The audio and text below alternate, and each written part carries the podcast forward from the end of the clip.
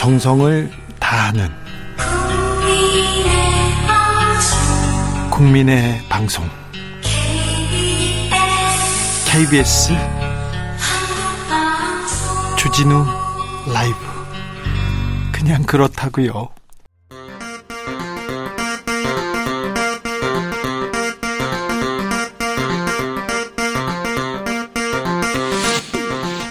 주진우 라이브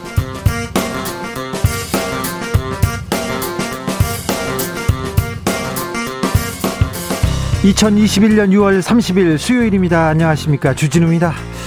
더불어민주당 대선 열차에 탑승할 9명이 모두 탑승 준비를 마쳤습니다. 앞으로 변수는 단일화, 후보 간 TV 토론, 그리고 또 뭐가 남아 있을까요? 주진우 라이브가 대선 주자 밀착 인터뷰 진행하고 있습니다. 오늘은 윤석열 전 검찰총장을 향해서 꽁 잡는 매가 되겠다고 한 추미애 전 법무부 장관 직접 모시겠습니다. 윤석열 전 검찰총장이 공식적인 대선 행보에 나섰습니다. 동시에 본격적인 검증의 시간도 시작됐습니다. 윤 전 총장이 첫 번째로 넘어야 할 관문은 가족 관련 사건의 수사와 재판입니다. 관련 내용 재판 5분 전과 이슈 티키타카에서 짚어보겠습니다.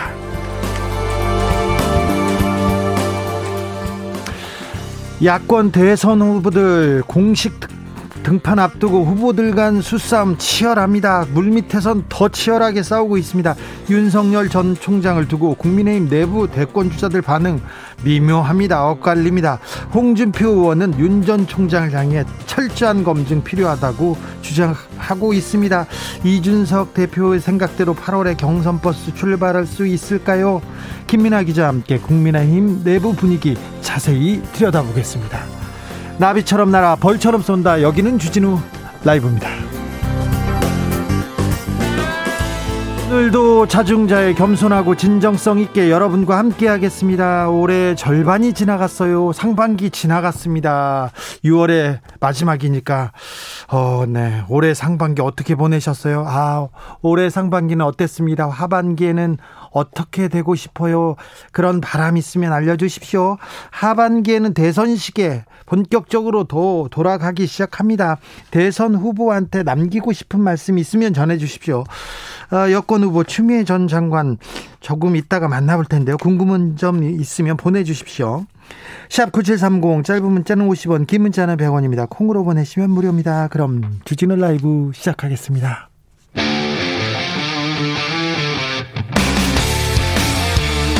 탐사보도 외길 인생 20년 주 기자가 제일 싫어하는 것은?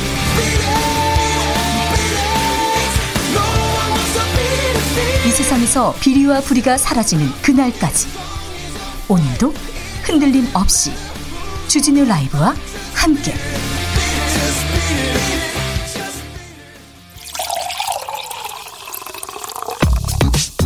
진짜 중요한 뉴스만 쭉 뽑아냈습니다. 줄 라이브가 뽑은 오늘의 뉴스 주스.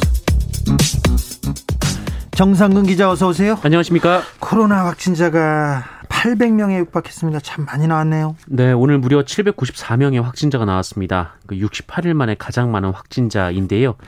어, 일주일간 하루 평균 지역 발생 확진자 수도 593명으로 600명에 육박을 했습니다. 아, 특히 경기 지역 원어민 강사 관련 집단 감염이 주목되고 있는데요. 네. 이 원어민 강사분들이 홍대에서 모임을 가졌는데 그 식당에서 확진자가 발생했고 어, 이분들이 경기도 성남, 부천, 고양, 의정부 그리고 인천 등 이 다섯 개 지역 영어학원 여섯 곳 등으로 퍼지면서 이 누적 확진자가 200명이 넘겼습니다. 어, 그런데 당국의 조사 결과 어, 델타 변이가 일부에서 확인이 됐습니다. 지금 모임 굉장히 주, 조심하셔야 됩니다. 지금 아, 델타 변이가 확인됐어요. 어우, 걱정이 큽니다. 그래서 서울시는 현행 5명 이상 모임 금지 유지하겠다는 결정을 내렸어요. 맞습니다. 이 내일부터 새로운 거리두기 단계가 적용되기 시작하는데 어, 서울시는 당분간 5명 이상 사적 모임 금지 조치를 유지하기로 했습니다. 어, 이에 따라 서울시는 최대 4명까지만 사적 모임이 가능하고요. 경기도 역시 한 주 더 현재의 기준을 유지하기로 했습니다. 네. 서울 경기는 한 주간 지켜보겠다는 거죠. 네. 그래서 이 사적 모임 아, 4명까지만 가능합니다. 5명 이상 아직 아닙니다. 한 주 동안 7월 어, 1일부터는 달라진다고 이렇게 계획 세우신 분들 많지요. 어, 한 주간은 더 수도권에서는 현행 5명 이상 모임 금지 유지하기로 했다고 합니다. 각별히 좀 신경 써 주십시오. 음, 윤석열 전 총장이 이준석 국민의힘 대표를 만났습니다. 이제 계속해서 이제 정치 행보를 나섰네요. 오늘 국회도 왔습니다. 네, 어, 오늘 조선일보사의 컨퍼런스가 열렸는데요. 그 여기서 윤석열 전 총장과 이준석 대표가 만났습니다. 첫 번째 정치 행보가 조선일보 행사에 가는 거였네요. 네, 그렇습니다. 그 여기서 뭐 국민의힘과 국민의당 그 주요 정치, 주요 정치인들이 모두 모였는데 네, 아, 이준석 갔습니다. 대표와 인사를 했다라고 하고요. 네. 하지만 더 깊은 이야기를 나눌 상황은 아니었다고 윤석열 전 총장은 기자들에게 말했습니다. 국회도 왔다 갔어요. 국회 기자들한테 와가지고 잘 가르침을 부탁드린다 이렇게 하고 고개 숙여 인사하고 갔다고 합니다. 네. 여당 대선 후보들의 후보 등록 기간은 오늘까지입니다. 네, 오늘로 마무리가 됩니다. 오늘은 이재명 경기도지사 그리고 정세균 전 국무총리, 추미애 전 법무부 장관이 각각 예비 후보로 등록을 했습니다. 어, 이로써 안팎에서 거론된 9명의 주자가 모두 링 위에 올라갔습니다. 그 9명 말고 다른 사람은 없었네요. 네, 일단 9명이 접수가 된 것으로 전해지고 있는데요. 네. 어, 주자들은 내일 한 자리에 모이는 press day 행사를 시작으로 TV 토론 등에서 본격적으로 맞붙을 예정이고 예. 다음 달 9일부터 11일까지 예비 경선을 치르게 됩니다. 이재명 경기도지사는 내일 공식 출마를 선언한다고요? 네, 온라인으로 비대면 출마 선언을 할 예정이라고 합니다. 그 어제 서울 모처에서 이 15분 내외의 출마 선언 영상을 녹화한 것으로 전해지고 있는데요. 어, 윤석열 전 검찰총장이 이 지지자들이 대거 운집한 가운데 대권 도전을 공식화한 반면 이 코로나19 상황을 고려해서 비대면 선언을 하겠다라는 겁니다. 어, 슬로건은 이재명은 합니다로 가닥을 잡은 것으로 알려졌고요. 예. 수식어를 막판 고심 중인 것으로 전해지고 있습니다. 어, 출마 선언 영상을, 영상을 공개한 직후 이 당이 주최하는 공명선거 실천 서약서에 참석할 예정이고요. 어, 경북 안동을 방문하고 다음날 전남을 찾는 2박 3일간의 영호남 방문 일정도 검토 중에 있습니다. 김재윤 전 의원이 숨진 채 발견됐습니다. 네, 이 민주당 계열 정당에서 삼선을 지냈던 김재윤 전 의원이 어제 서울 서초구에서 숨진 채 발견됐습니다. 어, 서초경찰서는 고인이 15층 건물 아래에서 숨진 채 발견됐다라고 밝혔는데요.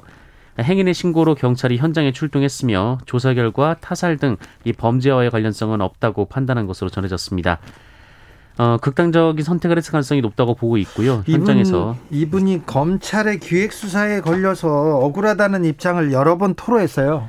네, 이 서울예술종합학교 김민성 이사장으로부터 수천만 원 상당의 금품을 받은 혐의로 대법원에서 징역 4년을 선고받았는데요. 어, 그런데 이후 나온 방송을 보면 이 김민성 이사장이 김재훈 의원과의 통화에서 어, 짜여진 틀에서 저로 인해 피해를 받는 분들께 평생 죄인으로 살 수밖에 없다라고 말한 내용이 또 방송에 공개되기도 했습니다. 어, 기획수사 의혹이 말씀하신 대로 제기가 됐었는데 이 대검찰청은 재판을 통해 결론이 난 사안이라면서 다수의 객관적 그리고 과학적인 증거가 있다고 반박한 바 있습니다. 서울예술종합학교 김민성 이사장은 이명박 박근혜 정부 때 급성장한 인물로 정치권에 로비를 했다고 알려져서 검찰 수사가 시작됐어요.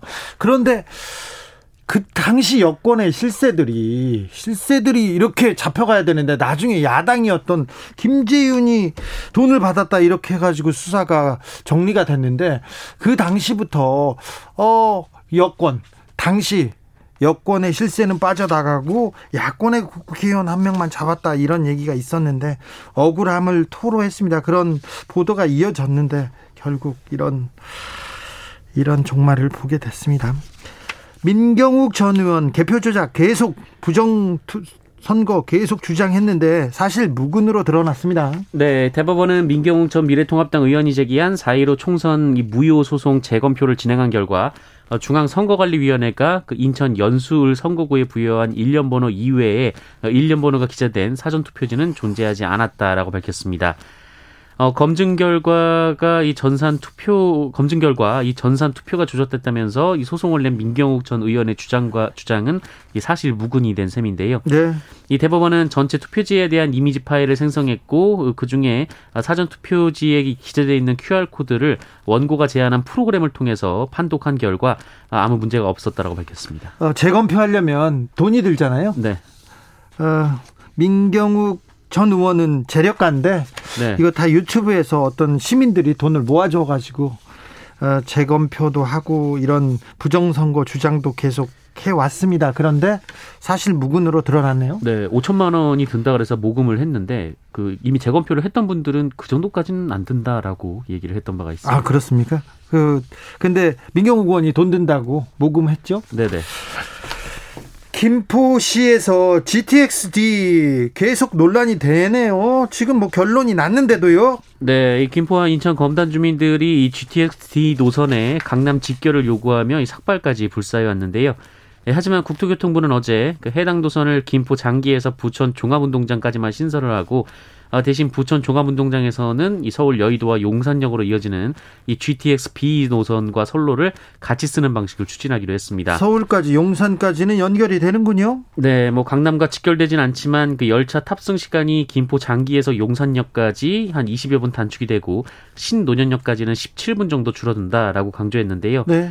어, 하지만 김포 검단 주민들은 불확실한 계획이고 그리고 이 직결된다고 하더라도 이 비노선과 교차해서 가기 때문에 배차 시간도 길 것이다라고 주장하고 있습니다. 네, 계속 강남만 연결해야 된다고 합니까? 어, 강남 연결을 주장하고 있습니다. 계속이요? 네. 아무튼 용산까지 연결된다고 합니다. 논란이 좀 사그러졌으면 하는데요. 전국 상위 20% 집값이 평균 11억 원을 넘었다고 합니다. 네, 집값이 가파르게 오르면서 전국 상위 20%에 해당하는 주택 가격이 사상 처음으로 평균 11억 원 선을 넘어섰습니다. 아, KB 국민은행 자료를 보면 그 이달 기준 이 전국 상위 20% 주택 가격이 평균 11억 400만 원이 나왔는데요. 관련 통계를 집계한 이후 처음으로 11억 원 이상을 기록했다고 합니다. 어, 지난 2017년 2월, 그러니까 4년 전만 해도 평균 6억 원 정도였는데, 어, 1년 7개월 뒤에 7억, 1년 4개월 뒤에 8억, 그리고 7개월 만에 9억을 넘어섰고, 어, 5개월 만에 10억, 그리고 다시 5개월 만에 11억 원까지 돌파한 상황입니다. 지금 집값이 너무 가파르게 올라 있는 상황이에요. 이 집값을 조금 잡아야 될 텐데, 잡아야 될 텐데, 홍남기 경제부총님이 뭐라고 합니까? 네, 홍남기 경제부총리는 이 서울 집값이 장기 추세를 상회해서 고평가됐을 가능성이 높다면서 과도한 빚을 통한 투자는 집값을 떨어뜨리는 위험 요인으로 작용할 것으로 분석된다고 강조했습니다. 빚을 그냥 빚지고 투자하지는 말라 이렇게 얘기하는데 집값이 이렇게 올랐는데 집값을 좀 떨어뜨리려는 노력이 필요한 거 아닌가 이런 생각도 해봅니다. 경제 담당자면 그런 얘기를 듣고 싶어 한다. 국민들은 듣고 싶어 한다. 이런 생각을 할 텐데 집값이 떨어지면 나라가 불안하다. 경제가 흔들린다. 이렇게 생각하시는 게 좀 이해가 안 되는 측면이 있습니다. 여중사 성추행, 성추행 사건 당시 블랙박스에 그 상황이 고스란히 담겨 있었다면서요? 네, 어, 어제 MBC PD 수첩은 공군 상관으로부터 성추행 피해를 받고 극단적 선택을 한 이모 중사의 어, 유족 측 변호사로부터 입수한 블랙박스 영상을 공개했습니다. 어, 이 블랙박스에 지난 3월 2일 그 이 중사의 성추행 피해 당시 정황이 고스란히 담겨 있었는데요. 어, 블랙박스에는 이 선임인 노모 상사가 차에서 내리며 뒤에 타 있던 장모 중사와 이 중사에게 어, 한 명은 앞에 타 이렇게 지시를 했는데 어, 하지만 가해자인 장모 중사는 안 타도 돼라고 반말로 거부했다고 합니다. 어, 이후 차 내부에서 성추행이 시작됐는데요. 어, 이모 중사가 내일 얼굴 봐야 되지 않겠습니까라며 계속해서 거부했지만 이 장 중사의 추행이 계속 이어졌다고 합니다. 어, 오히려 운전자가 들으라는 듯이 이모 중사가 취한 것처럼 뭐 정신 차려 이런 말을 했다고도 합니다. 아니 그런데요. 그런데 이 블랙박스를 군 경찰이 확보하거나 수사하지 않았습니까? 네, 이 블랙박스는 군 경찰이 확보하거나 혹은 이모 중사의 이 당시 국선 변호인이 제출한 게 아니라 이 피해자 본인이 확보를 했습니다. 어, 그리고 군 경찰에 제출을 했는데요. 당시 20전투 비행단 군사경찰대대는 이를 누락하고 장 중사를 구속하지 않았습니다. 이, 이 사건에 대해서는 잠시 후에 재판 5분 전에서 잠시 더 좀 자세히 따져보겠습니다. 네. 있을 수 없은, 없는 일인데요. 군 경찰, 어떻게 이럴 수 있는지, 군 검찰은 어떤지도 좀 살펴보겠습니다. 조국 전 장관 가족을 그린 일러스트, 성매매 관련 범죄 기사에 활용한 조선일보가 있었어요. 오늘 또 보도 경위에 대해서 자세하게 조금 음, 뭐 설명을 했습니다. 네, 이 조선일보가 문재인 대통령과 조국 전 법무부 장관 부녀의 일러스트를 부적절하게 사용한 문제와 관련해서 세 번째 사과문을 냈습니다. 아, 오늘 한 면을 털어서 독자 여러분께 알려드립니다라는 제목으로 경위를 설명했는데요. 아, 이는 조선일보 윤리위원회 권고에 따른 조치라고 설명했습니다. 윤리위원회 권고 그런 게 있어요? 조선일보에? 네. 어, 어쨌든 이 조선일보가 밝힌 일러스트 게재 경위를 보면 이 조선일보 사회부 대구 취재본부의 이모 기자가 해당 기사를 작성을 했고 이 기사는 조선일보 종이신문에 일러스트 없이 실렸으며 어, 조선닷컴 누리집에도 최초에는 일러스트 없이 게재가 됐다고 합니다. 아, 그런데 이후 이모 기자가 직접 일러스트를 넣었다고 하는데 어, 주목도를 높이기 위해서 일러스트를 넣었다고 하고요. 하지만 해당 일러스트가 조국 전 장관 가족을 그린 그림으로 생각하지 못하고 일러스트를 썼다고 주장했습니다. 몰랐다고요? 네. 조국 전 장관 뭐라고 합니까? 네, 조국 전 장관은 이 조선일보에 이 10억 원의 손해배상 소송을 냈습니다. 네. 40대 친부가 자녀들을 골프채로 폭행하는 사건이 발생했네요. 네, 어, 40대 친부가 자녀들을 골프채로 수십 차례 때렸다는 신고가 접수돼서 경찰이 수사에 나섰습니다. A 씨는 지난 24일 저녁 6시쯤 이 수원시 영통구 자택에서 9살 아들 B군이 치아 교정기를 잃어버렸다는 이유로 이 골프채 손잡이 부분으로 어, 이 B군의 엉덩이 등을 20여 차례나 때린 혐의를 받고 있습니다. 어, A 씨는 B군을 폭행한 뒤 그 12살과 9살인 이 B군의 형들에게도 욕설을 하며 골프채로 엉덩이를 수십 대씩 때렸다고 합니다. 어, 아이들은 병원으로 옮겨져서 치료를 받았는데 어, 골절 등 이 중상에 이르지는 않은 것으로 확인됐습니다. 어, 그런데 이 비군 형제는 과거에도 A 씨로부터 잦은 폭력을 당해왔다고 털어놨습니다. 경찰은 뭐라고 합니까? 네, 경찰은 A 씨와 비군 등을 분리 조치하는 한편 이 자녀들에 대한 조사를 마치는 대로 A 씨를 소환해서 구체적인 경위를 조사할 계획입니다. 내가 내 자식 때리는 게 뭐가 문제냐? 문제입니다. 모든 폭력은 용서될 수 없습니다. 용인될 수도 없습니다. 주스 정상근 기자 함께했습니다. 감사합니다. 고맙습니다. 아, 윤소정님께서 제발 훈훈한 뉴스 좀 전해주세요. 정 기자님 얘기합니다. 제가 좀 더 노력하겠습니다. 3343님. 아, 상반기는 주진우 라이브를 들으면서 후반기에는 주진우 라이브를 기대하면서 지내겠습니다. 아이고, 저도 그렇게 하겠습니다. 감사합니다.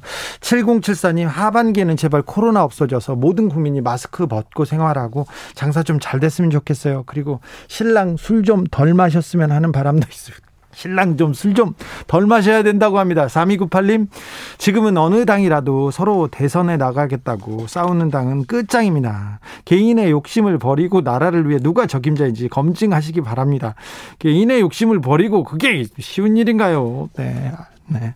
6682님께서 올해 6개월간 뭘 했느냐. 온 나라가 윤석열만 쳐다보다가 반년이 지나갔죠. 아, 그랬습니까? 2669님께서 오늘 저희 남편이 많이 우울해해요. 어제 울산 화재 현장에서 사고를 당한 구조대원이 알던 동료라고 합니다. 언론에 나오지 않은 현장 동영상 직접 보고 얼마나 뜨거웠으면 3층에서 그냥 몸을 던졌을지 마음이 아프다면서 우울해합니다. 올해는 화재 사건이 너무 많아요. 게다가 저희 남편처럼 구조대원의 희생이 많아서 더 마음이 무거운 한 해입니다. 부디 더 이상 화재가 없기를.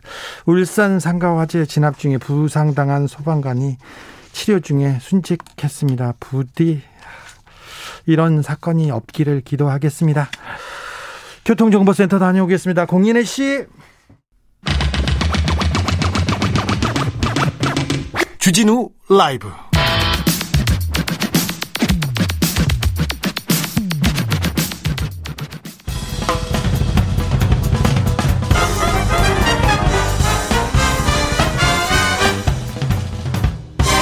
훅 인터뷰 모두를 위한 모두를 향한 모두의 궁금증 훅 인터뷰 더불어민주당 예비 경선 아, 본격적인 시작입니다. 출사표 던진 후보는 모두 9명입니다.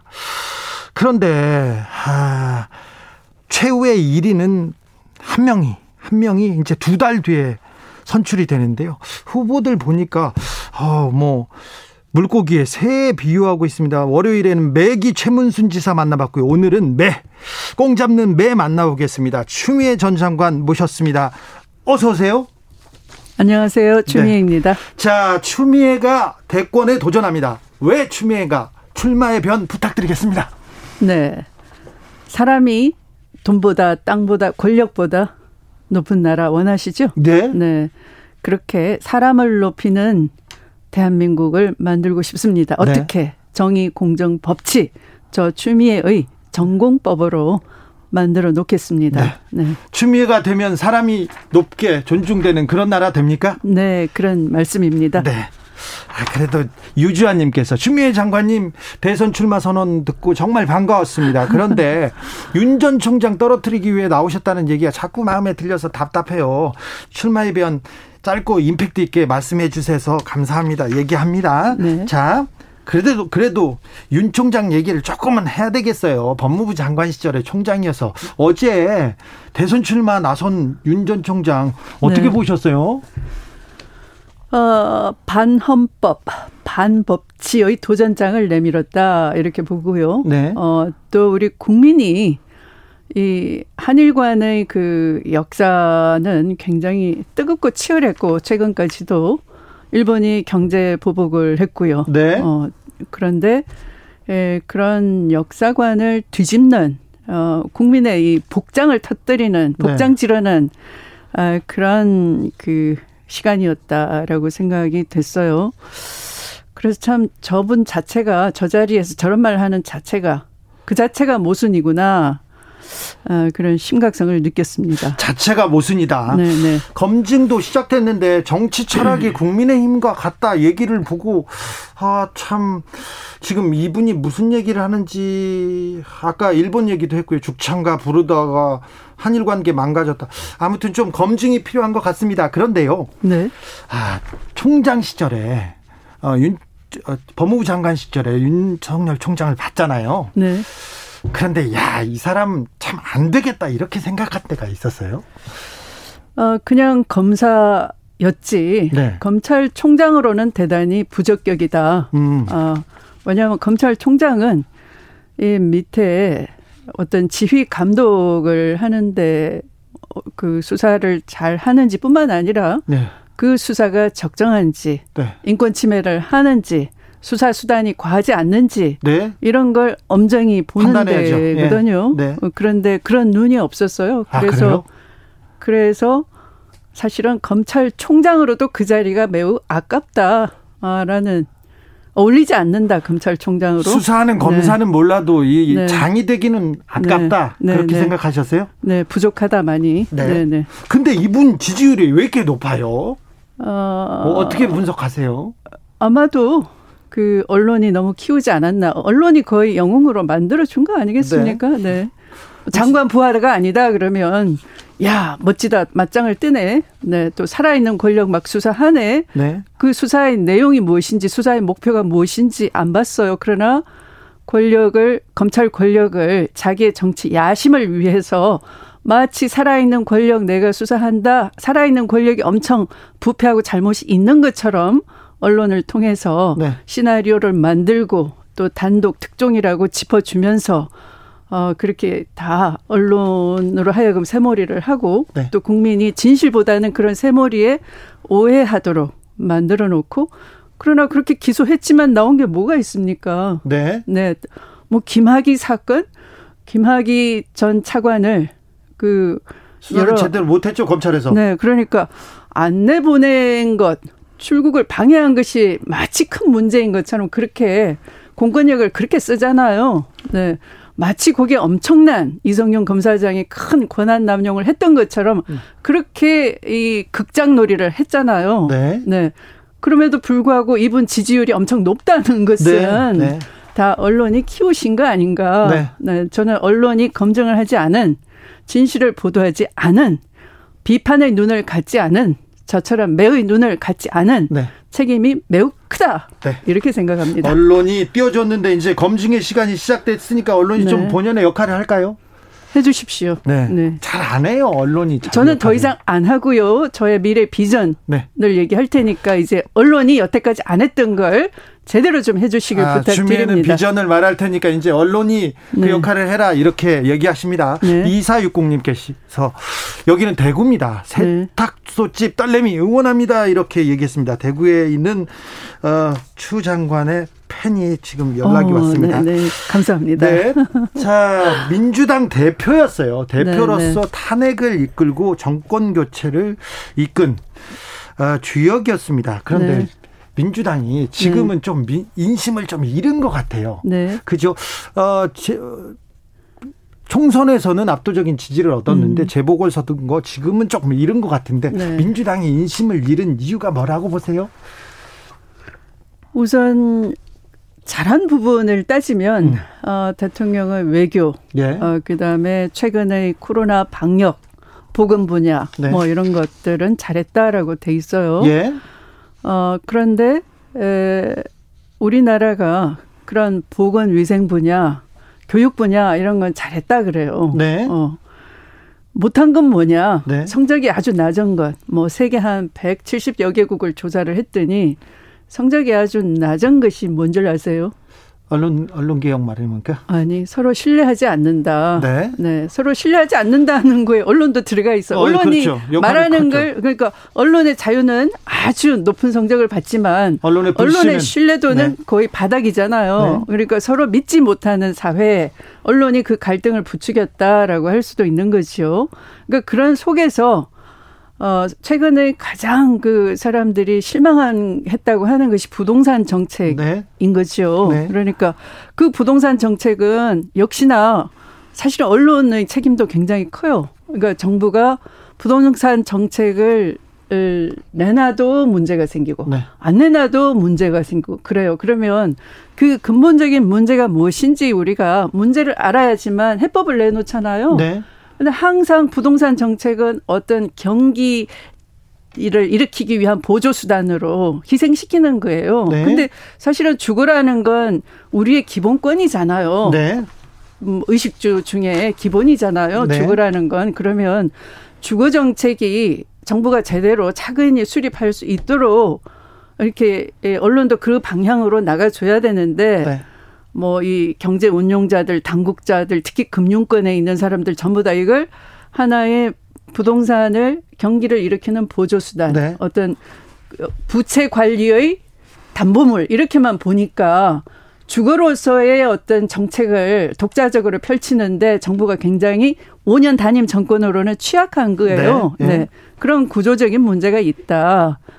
그래서 이 불신 사회를 극복하는 것도 대단히 중요하다 이렇게 생각해요. 불신 사회를 극복하는 게 중요하다고 얘기합니다. 네, 네. 정치인 추미애 제가 취재를 오래 했, 했는데 네. 어, 저는 예전에 헨리 조지 얘기하면서 토지와 경제에 대한 통찰을 저한테 얘기해가지고 아 이분이 국토교통부 장관 하나 보다 생각했어요. 조금 있다가 보니까 보건복지 정책을 쭉 이렇게 얘기하는 걸 보니까 아이 양반이 보건복지부 장관 하나 보다 평소에 외교 통일 국방에 대해서는 계속 얘기를 해오셨어요. 자, 그래서 거의 대부분 그런 얘기를 하셨는데 법무부 장관이 돼가지고 요새 검찰 얘기만 하시는데 자 추미애 대선 후보 추미애 후보의 1순위 공약도 공약은 뭡니까? 부동산 정책도 들어갑니까? 당연히 들어가죠. 그러니까 네. 부동산에서 쉽게 떠올릴 수 있는 건 네. 어, 땅보다 땅이 네. 더 귀한 귀하게 대접받는 대한민국이 됐다. 네. 그러니까 지금의 양극화 불평등 OECD에서 가장 수치가 높게 나와요. 네. 가장 불평등한 나라다는 거죠. 네. 어, 이건 뭘 말하느냐. 우리나라가 수출로 먹고 산다 그러면서 경제가 어렵다 그러면 항상 대기업 먼저 지원을 합니다. 그런데 네. 지금은 어때요? 그러니까 민간 소비가 굉장히 말라 있죠. 네. 그 돈들을 풀어도 어디로 갈까요? 돈 대부분이 부동산에 들어가요. 아, 그러겠죠. 네. 그게 문제예요. 최근에도 네. 어, 서울 시내 전세가가 평균 2억 원이 더 올랐어요. 많이 올랐어요, 요새. 네. 그러니까 4억 전세가 6억이 돼 버렸어요. 네.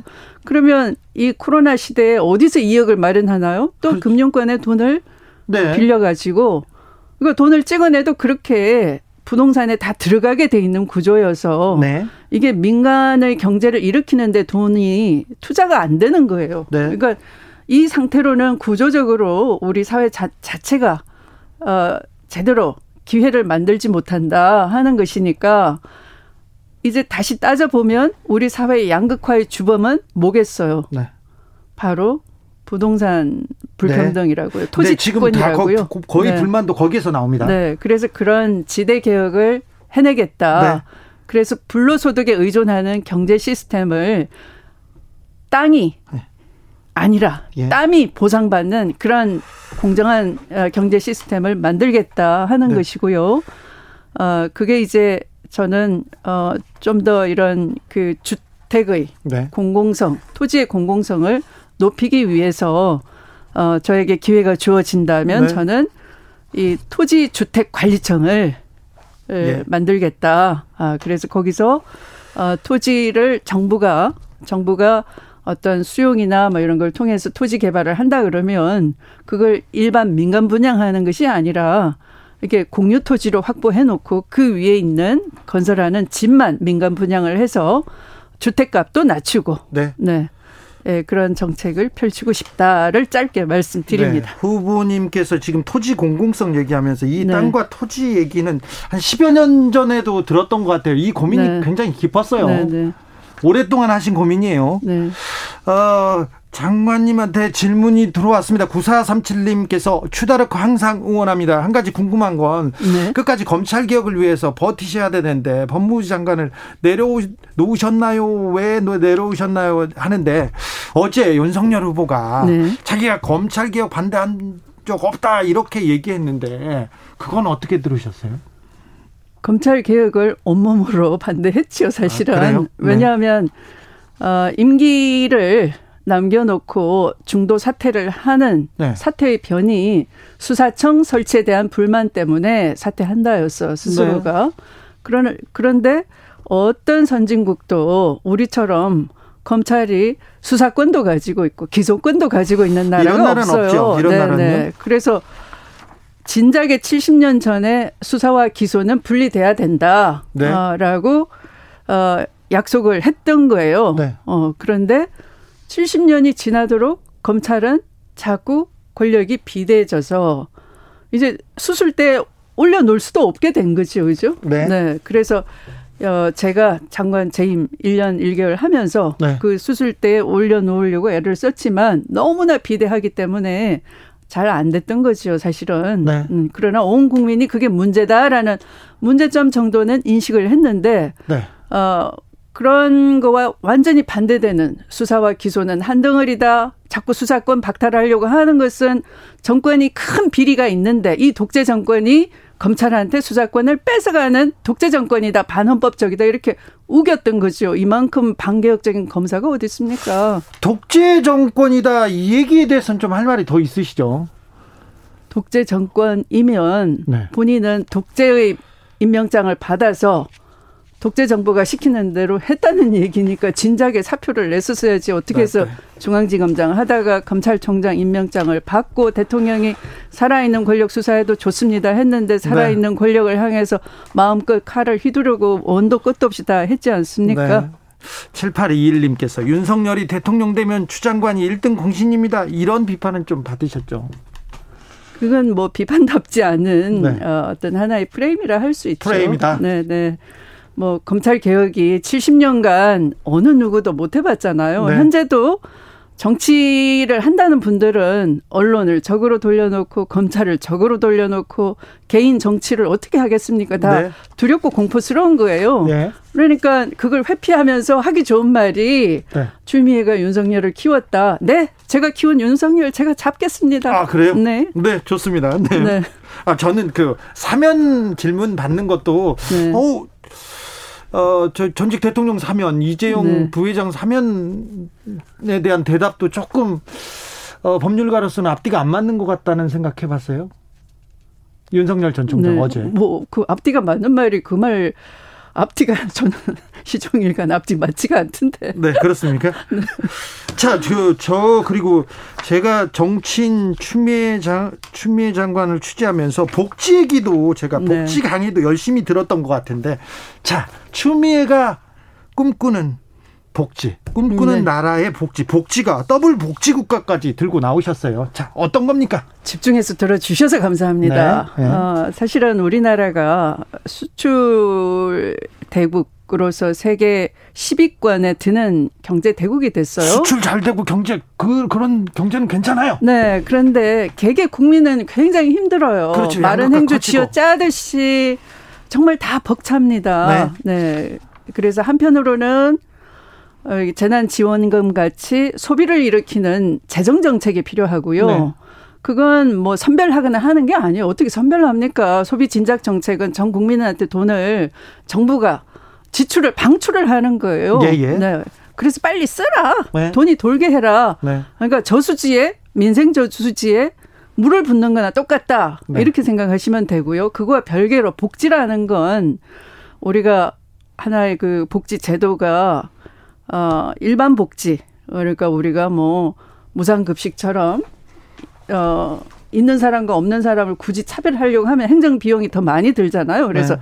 일반 복지도 나라 형편이 되면 차츰 확대해 나가야 되고요. 예. 그러나 당장 위급한 나라의 손길이 필요한 네. 사회 부조가 필요한 아, 그런 그런 곳 많아요. 어, 사람들이 있죠. 네. 그분들한테는 어, 이 선별 복지를 하는데 그게 굉장히 얇아요. 네, 약간 명목상의 복지일 뿐이죠. 현재로는 네. 거기서 좀 더 질적으로 좀 더 많이 이 집중 복지를 해라. 네. 그래서 일반 복지도 늘리고 집중 복지도 좀 해서 네. 이 전체를 두 배로 하겠다. 네. 그래서 더블 복지다. 아, 네. 아, 그걸 잘 이해해 주셔서 감사합니다. 추미애의 복지는 좀 두텁군요. 네, 어려운 네. 그 사회적 약자한테 두터운 더블 복지를 하겠다고 이렇게 이해하면 됩니까? 네. 아이고 통일 국방에 대해서 더 들을 말이 많은데 네. 이것도 질문은 또 다른 질문입니다. 판사 출신이지 않습니까? 판사 딱 판사복 벗고 정치권 음. 처음 나왔을 때 어떠셨어요?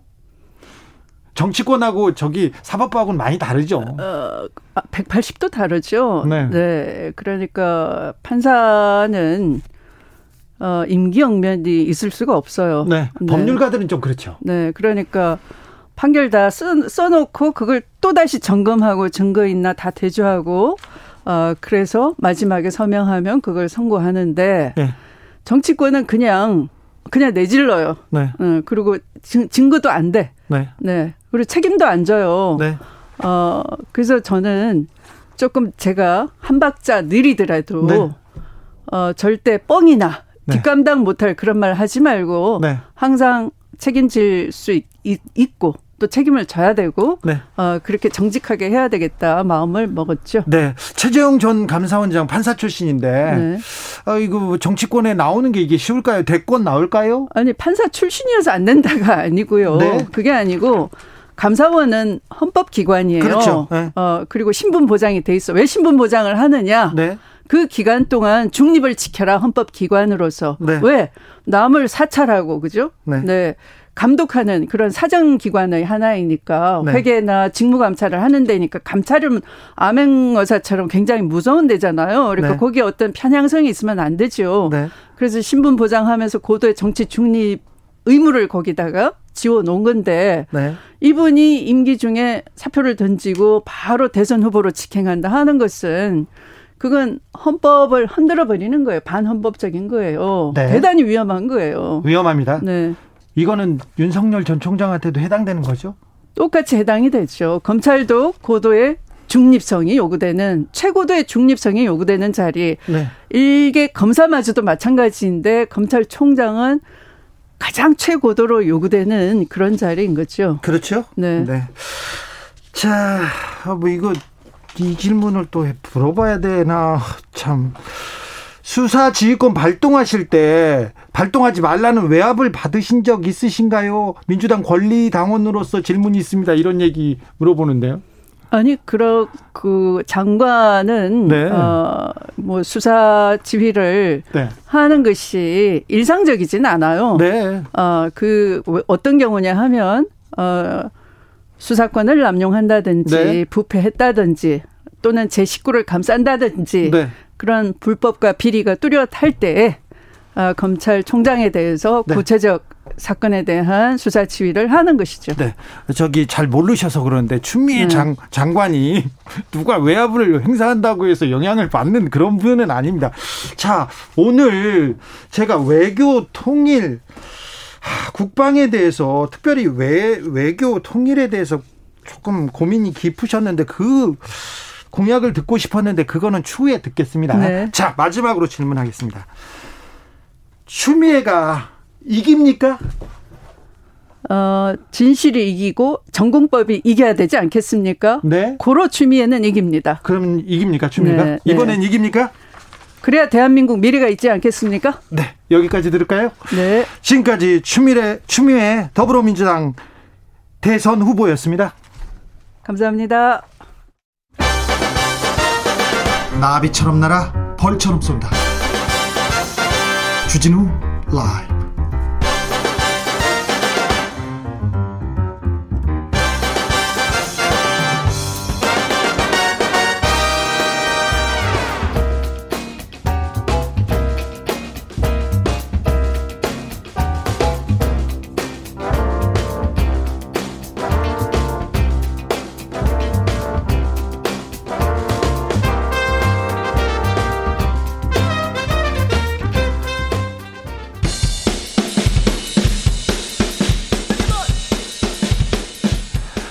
틱탁 틱탁 틱탁. 결란한 입담의 환상 드리블. 오늘 이 뉴스를 주목하라. 이슈 티키타카. 머리 끝에서 발끝까지 핫 이슈 뜨거운 이슈 더 뜨겁게 이야기 나눠보겠습니다. 청코노 최진봉 성공회대 교수님. 네 안녕하십니까. 최진봉입니다. 홍코너 김병민 국민의힘 비대위원. 네 안녕하세요. 반갑습니다. 전 비대위원이었습니다. 자 어제 윤석열 전 총장의 대선 출마 어떻게 보셨어요 김병민 의원님 네, 뭐 첫 번째 시작 아니었겠습니까? 예? 아마도 윤 전 총장에 대한 기대감을 갖고 있는 사람들의 생각이 저마다 다양한데 네. 일단은 대선의 시작 출발점 치고는 괜찮았다라고 하는 평들이 꽤 많은 것 같습니다. 이제부터 보여줄 수 있는 윤 전 총장의 시간이 시작된 건데 사실 정치의 몸을 한 번도 담아보지 않았던 검찰총장 출신의 새로운 신고식이었기 때문에 이제 하루예요 이제 네. 음. 이제 일일 그 신고식에서 일단은 국민들 보시기에 과거의 반기문 전 총장처럼 어 했는데 뭔가 문제가 있는 것처럼 완전히 무너지는 것 아니냐 이런 걱정을 하는 사람들이 많았거든요. 네. 일단 연설문 자체에서는 윤석열 전 총장이 어떤 정치를 할 것인지에 대해서 분명한 입장을 피력했고 어, 일문일답 형식으로 진행됐던 기자회견 과정 속에서는 아직은 표현이라든지 그리고 언어의 사용 등에 있어서 정치인 같은 모습을 보이진 않았지만 그러한 내용들이 이제 하나 둘씩 차곡차곡 쌓아가면 좋을 것 같다는 생각입니다. 네, 이건 교- 교과서에 나오는 얘기였고요. 본격적으로 얘기해 보겠습니다. 최지문 교수님. 아 그러니까 저는 맹탕 기자회견이었다 한마디로 맹탕이요? 맹탕 아니 근데 음. 어 워딩은 엄청 셌어요. 그러니까 워딩만 셌어요 아니 저는 김기현 원내대표 국회 연설 2탄인 줄 알았어요 아 그래요? 내용이 거의 비슷해요 그러니까 김기현 원내대표가 국회 와서 막 비판했잖아요. 현 정부의 실정에 대해서 부동산 문제, 뭐 포퓰리즘 문제 여러 가지 문제들 그거 그대로 갖다 놨어. 네. 다른 게 없어요. 새로운 게. 네. 그러니까 저는 그리고 최대한 저는 이렇게 생각해요. 윤석열 전 총장은 새로운 정치를 하겠다는 거잖아요. 네. 기존 정치하고 다르게. 근데 뭐가 달라졌나요? 제가 볼 때 어제 모습 보면서 이게 무슨 기존 정치하고 뭐가 다른가? 이런 아쉬움이 있었어요. 독재 전제 정권이다 그러면서 국민을 약탈한다 막 이렇게 얘기하는데 아 이거는 저기 뭐 아, 저 총장을 그만두시고 사람을 많이 만나신다고 하는데 저기 태극기 집회나 조선일보 분들만 만난 거 아닌가 이런 생각도 하는 분들이 있습니다. 그러니까 초기에 표현이 조금 과했던 것 아니냐 이렇게 지적하는 사람들이 있는데요. 네. 오늘 아침에 조간신문을 보면 각자의 해석들이 좀 다양합니다. 근데 제가 눈에 제일 띄었던 조간신문의 첫 번째 모습이 동아일보의 신문 기사였는데 윤석열 전 총장의 메시지에서 민주화와 산업화 세력과 함께 모두 다 같이 정권을 교체하겠다는 얘기를 합니다. 지금 얘기를 하고 있는 건 연설문 15분 정도 되는 내용 속에서 문재인 정부의 잘못된 실정들을 비판하는 조금 더 수위가 높은 언어를 썼기 때문에 그 얘기를 하고 있는 것이고요. 네. 그 수위가 높은 언어 뒤에 이루어지게 되는 어떤 나라를 만들어야 되는지에 대해서는 분명하게 과거로 돌아가는 것이 아니라 아, 지금 현재 문재인 정부에 실망했던 모든 사람들이 손을 잡아야 된다. 그래서 더 확실한 정권 교체를 위한 길에 힘을 보태달라는 얘기를 했기 때문에 이것이 교수님 얘기한 것처럼 맹탕이니 아니면 과거로 회귀하는 듯한 일방적인 내용이라고 보기는 어렵다는 점을 그러니까 말씀드립니다. 그게 너무 그냥 교과서적 얘기잖아요. 지금 말씀하신 게 뭐 힘을 합치자. 그거 다 하는 거잖아요. 그게 뭐 새로울 게 뭐가 있는 건가요? 힘을 모르겠어요. 아니 그 나오면서 힘을 합치자 이렇게 하지 우리가 힘을 분산시키자 이렇게 하는 사람들 없잖아요. 그래서 저는 이렇게 생각해요. 정말 윤석열이라는 사람이 대통령감이 맞느냐? 그 질문도 있었거든요. 언제부터 대통령 하려고 했냐? 왜 윤석열이 꼭 돼야 되냐? 여기에 대해서 명확한 입장이보다 두루뭉실하게 대답을 꼭 했어요. 그리고 경제 문제나 주택 문제도 그냥 일반적으로 모든 사람이 할 수 있는 정도의 대답만 해서 구체적 대안들이 없었다는 점이 너무 아쉽다는 얘기를 하는 거예요. 네. 그러니까 제가 한 제가 맹탕이라고 얘기하는 이유는 알맹이가 없이 그냥 일반적으로 일반론적으로 얘기할 수 있는 정도의 수준으로 넘어가 버리면 윤석열에 대한 기대감을 갖고 있었던 사람들 입장에서는 실망감이 더 커질 수 있다는 얘기를 하는 거죠. 그거를 한마디만 좀 윤석열 총장 편에서 생각을 해보면 어제 있었던 내용 중에 주택 정책과 경제 정책, 실질적인 모든 것들을 윤 전 총장이 다 얘기를 해요. 음. 지금 아직 캠프도 구성이 안 됐고 사람도 구성이 안 되지 않았습니까? 예. 그리고 나서 나중에 본격적인 정책을 짰을 때 어제 했던 얘기들과 조금 어긋나는 얘기들이 있으면 엄청난 공격의 대상이 될 겁니다. 윤 전 총장의 정치 행보의 시작점이었기 때문에 내가 어디에 발을 딛고 정치를 하겠다는 거시적인 선언문 정도였으면 아마 그게 이제 윤 전 총장에게 해당되는 내용일 거고요. 구체적인 강론들은 지금부터 시작이고 대통령 선거가 길게 남아있기 때문에 지금부터 한 달, 두 달이 지나고 참모진이 꾸려졌음에도 불구하고 새로운 정책들이 없다 그러면 아마 교수님의 비판이 어, 굉장히 합리적으로 다가올 수 있는 내용이라고 생각합니다. 그렇죠. 이제 시작이니까요. 그런데 어, 굉장히 격한 비판. 의 언어를 썼고 거기에다가 꼭 윤석열 필요는 없다 이런 표현을 하면서 국민의힘하고 철학이 정치 철학이 똑같답니다. 그래가지고 아, 완전히 이게 국민의힘 쪽에 굉장히 뭐지 구애 메시지를 답지 않게 던졌구나 이게 좀 귀여운 척하면서 도리도리 하면서 그런 생각도 하는데요. 근데 어제 김종인 전 비대위원장이 음. 이준석 대표하고 호텔에서 저녁을 먹으면서 나 윤석열 선언 안 봤어 이런 얘기 했지 않습니까? 또 이게 또 한마디 던지는 거지 않습니까? 아, 근데 저는 얘기를 드리면서 일단 오후 1시에 기자회견을 했잖아요. 예. 오후 1시, 2시 정도가 김종인 위원장이 운동하는 시간이에요. 음. 점심 먹고.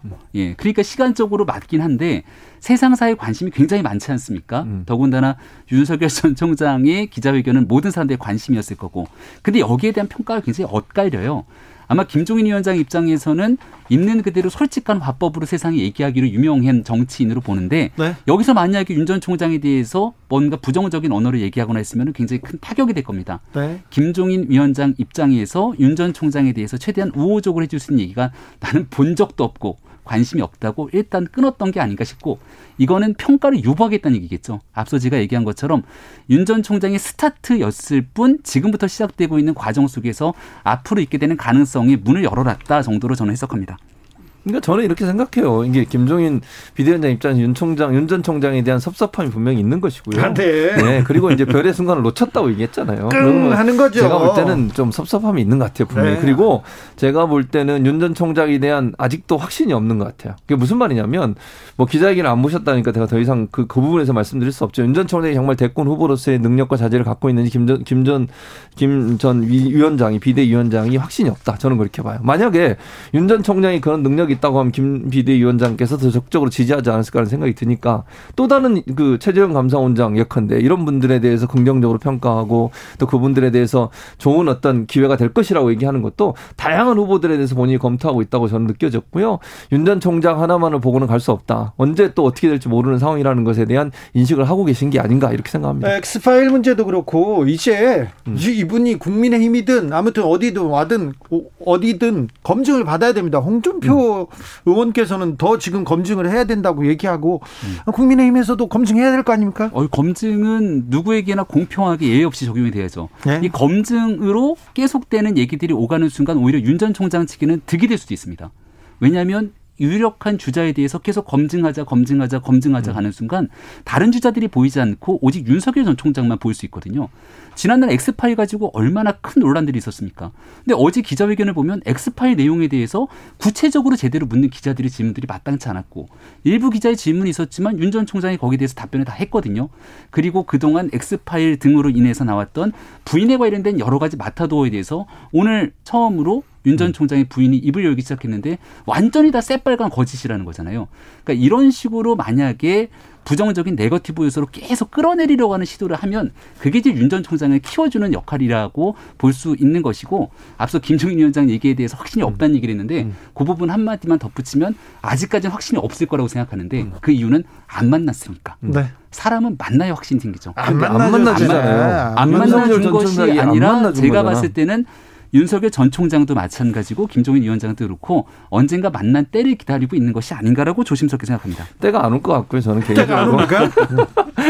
그 다음에 뭐 그러니까 김건희 씨가 오늘 인터뷰를 했더라고요. 줄뭐 줄린가 아니다 뭐 이런 인터뷰를 하셨는데 그 부분은 이제 나중에 검증이 되겠죠. 저는 모르겠어요. 그러니까 실체는 아무도 모르는 것이고 이제 그런 얘기들이 떠들고 있고 한간에 떠들고 있어 인터뷰를 하신 것 같고요. 홍준표 의원 같은 경우는 제가 볼 때는 지속적으로 윤 전 총장에 대한 공격을 할 거라고 저는 봅니다. 어쨌든 잠재적인 대권에 이제 이제 경쟁 대상자잖아요. 그러면 네. 제가 볼 때는요 다른 당에서 그 검증하는 것도 정말 세지만 당내 경선할 때 검증하는 것도 엄청나게 세게 나올 거라고 아, 그러면 예전에 이명박 박근혜 두 네. 경선 후보 어우. 그러니까요 거의 뭐 그냥 돌아 그러니까 다시 만날 수 없을 정도까지 막 이렇게 멀어진 거잖아요. 결국 음. 그래서 홍준표 의원 같은 경우에는 윤 전 총장을 타겟으로 지속적으로 공격을 하면서 본인의 지지율을 끌어들고 상승시키는 역할이 있을 거라고 봅니다. 민주당도 그럴 거예요. 민주당 음. 내부에 그렇죠. 네, 후보들 간에 어우 참 검증이 더 음. 어려울 거리요. 이슈 티키타카는 6시에 이어갈까요? 예. 예.